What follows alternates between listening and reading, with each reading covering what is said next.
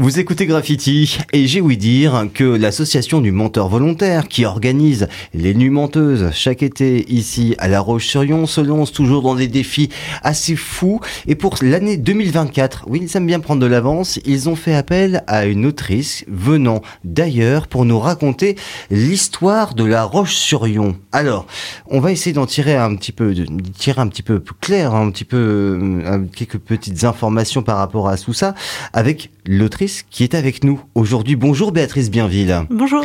Béatrice, tu nous viens de Marseille. Oui, c'est ça, ouais.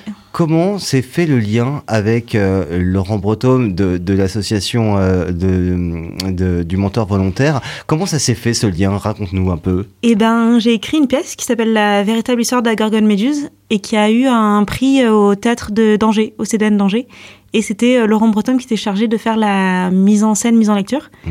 Et donc on s'est rencontrés à ce moment-là. Et euh, je crois qu'il a apprécié mon écriture et qu'il a eu envie du coup de me passer commande pour 2024 de deux pièces de théâtre. Ah, deux pièces Deux pièces, dont une qui est sur euh, La Roche-sur-Yon. Alors, être sur La Roche-sur-Yon, c'est quoi? Sur son histoire euh, sur... Raconte-moi, quelle était la, commande? La commande, c'était très simple, c'était tu peux parler de tout ce que tu veux sauf Napoléon. ah Parce qu'il y avait, je crois, envie de parler d'autre chose que de que des choses les plus évidentes. Alors, parler de, La Roche-sur-Yon sans parler de Napoléon, c'est un sacré challenge. Oui. Ça, c'est de la contrainte, parce que c'est vrai que Napoléon euh, revient. Euh, c'est la figure, ouais. C'est la figure euh, très présente ici à La Roche-sur-Yon. Il est en plein centre de la ville. C'est l'emblème, surtout les symboles de La Roche-sur-Yon. On ne voit que la statue de Napoléon.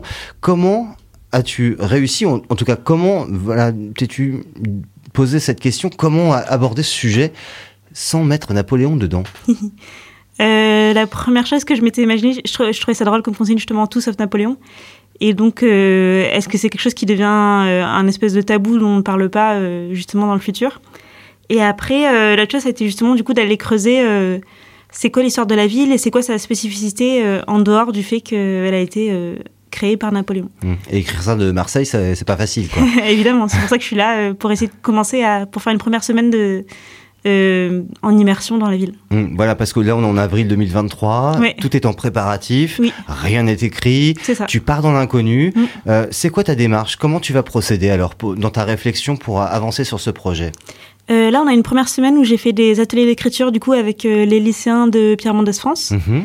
avec des élèves du conservatoire et avec à la médiathèque de à la médiathèque Rabier mhm. et avec des habitants du quartier de la Vigne Rose. Donc ça, c'est un premier point parce que ça me permet de, je leur donne des consignes ou des idées d'écriture. Et ensuite, je récolte les textes qu'ils écrivent euh, et qui donnent des points de vue subjectifs et singuliers sur la ville. Avec toujours cette même contrainte C'est ça, ouais. C'est toujours autour de la Roche-sur-Yon, mais du coup, j'essaie de donner des consignes un peu poétiques pour euh, récolter les textes autour de ça. Et ensuite, là, j'ai rencontré, j'ai commencé à rencontrer cette semaine euh, quelques personnes emblématiques de la ville. Donc, j'ai eu un, entretien avec Virgile, qui est photographe mhm. et, et réalisateur de documentaires. Euh, avec le maire, l'adjoint à la culture, avec euh, Martine Chantecaille. Euh, et voilà. Et avec le musée. Donc je rencontre petit à petit des gens. Et avec eux, forcément, peut-être que le nom de Napoléon ressort assez souvent quand même dans leurs discours, dans leurs explications. Alors comment arrives-tu à faire le tri entre le, le, bon, le moins bon? Enfin, qu'est-ce que je garde Qu'est-ce que qu'est-ce que je vais laisser? Qu'est-ce que comment tu vas travailler par rapport à toutes ces idées? Ouais. Euh, je pense là, j'en suis pas encore du tout au stade de faire du tri, mais plutôt au contraire de d'amasser, d'amasser euh, mhm. des infos, euh, des points de vue sur la ville. Et après, je pense que c'est intéressant aussi comment on m'en parle et de quelle façon et le, point de vue des gens sur, sur ça et sur le rapport de la ville à Napoléon et, ou à pas du tout ou à d'autres choses. Est-ce que tu as déjà commencé à lire, à regarder un petit peu ce qui, ce qui t'ont laissé, ce qui t'ont écrit pour toi? Alors les textes des ateliers, ouais, je les ai retapés à l'ordinateur pour les conserver. Euh, d'ailleurs, les élèves du conservatoire, notamment, ils je trouve qu'ils ont fait un super texte choral euh, sur la roche, mhm. en tant que jeune qui habite ici.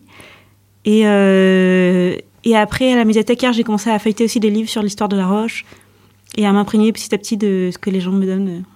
Qu'est-ce qu'il en ressort à l'heure actuelle de, tout ce travail, du, début du travail hein, que tu as fait? Plusieurs Ces premières impressions, hein, bien sûr. Les plusieurs choses, j'ai l'impression que il y a une chose, c'est l'idée que du coup, c'est une ville qui est assez récente, qui a 200 ans par rapport à d'autres villes euh, plus anciennes. Et que du coup, il y a, il y a ce rapport-là qui est important et l'idée que du coup, il y a beaucoup de choses qui vont se jouer dans le futur de la ville plutôt que dans son passé. Que c'est des choses qui, c'est ce qu'on va en faire, est-ce que ça va devenir euh, plutôt que ce qui s'est passé il y a un millénaire, vu que c'est tout est encore à, raconter sur l'histoire de la ville? Malgré le fait que beaucoup de personnes soient très attachées à leur passé, à leur tradition ici en Vendée et à La Roche-sur-Yon. Euh, Comment jouer sur les deux contrastes?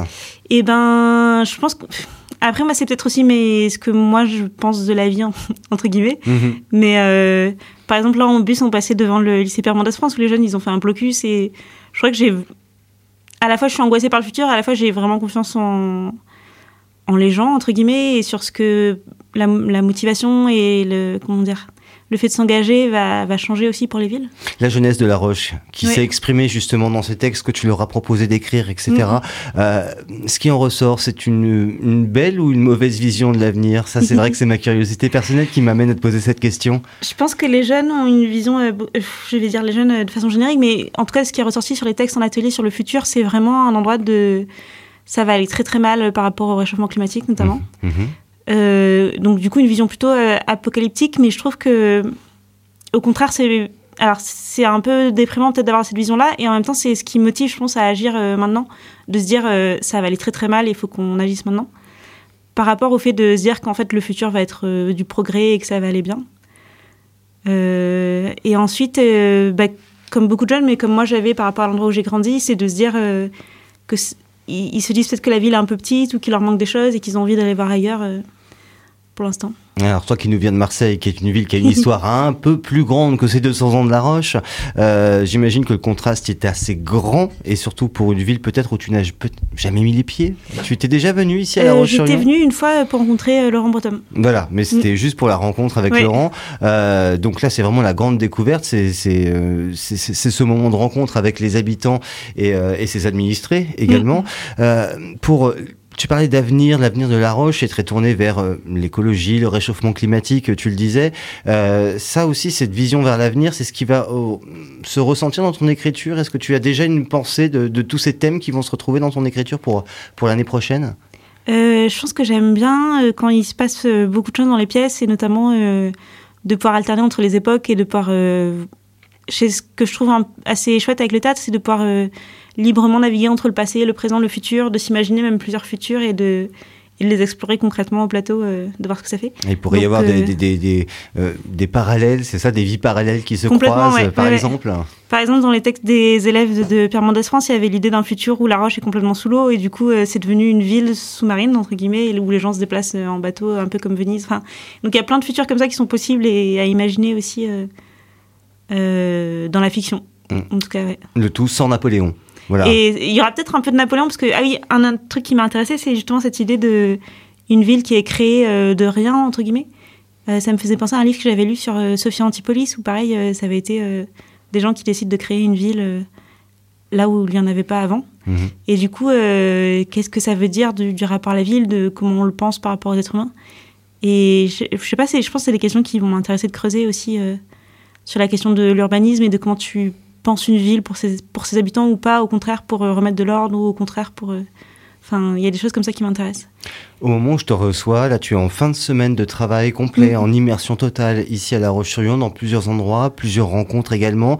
Euh, tu commences à avoir le cerveau bien rempli, des notes bien, bien épaisses. tu vas t'apprêter à rentrer chez toi à Marseille.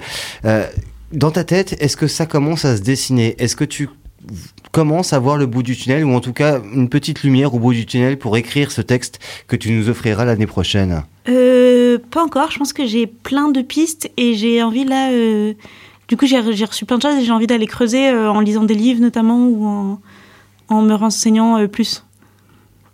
Donc par la littérature, par, par la, littérature, le théâtre les aussi, histoires, lire des pièces de théâtre parce que j'aime quand je travaille souvent je lis plein de pièces de théâtre pour avoir des idées de justement qu'est-ce qui est possible de raconter, qu'est-ce que je vais pouvoir inventer comme forme euh, là-dessus? Il y a un côté très scénaristique aussi dans, derrière tout ça. Hein. C'est, on mélange théâtre et scénario, ça n'a rien à voir, hein. ce sont deux univers différents et pourtant pourquoi pas les lier euh, sur une écriture?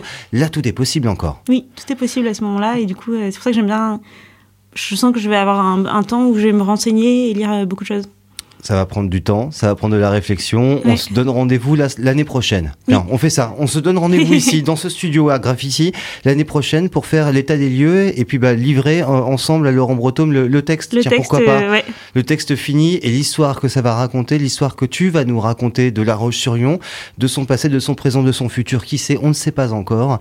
Ce sera l'occasion de se retrouver et de rediscuter ensemble après toute cette réflexion et ce travail que tu vas faire pendant bah, une année, c'est ça? Ou tu te donnes combien de temps pour pour, l'écrire on s'est donné jusqu'à la fin de l'été. Puisqu'après, du coup, à la rentrée, il y a un appel à, à volontaire pour qui mhm. veut jouer dans cette pièce euh, qui est ouverte à tous les amateurs qui ont envie de jouer. Euh. Ah, donc ah, voilà, je vais te laisser parce que le compteur il tourne. et encore euh, quelques mois donc qui t'attendent pour, pour terminer l'écriture de cette pièce. Et donc, on sera forcément amené à se retrouver ici dans les studios de, de Graffiti. Merci beaucoup, Béatrice Bienville. Je rappelle hein, que donc tu vas être la future autrice, puisque pour l'instant, bah, rien n'est écrit. Encore, hein, Donc, c'est pas encore fait. Tu es la future autrice de, de cette pièce qui va tourner autour de l'histoire et de l'avenir de La Roche-sur-Yon sans parler de Napoléon et qui sera présenté euh, pour la troisième édition des Nuits Menteuses en 2024. Rendez-vous donc l'année prochaine pour faire un peu le, le bilan de ton travail. À très bientôt donc. Merci, à bientôt.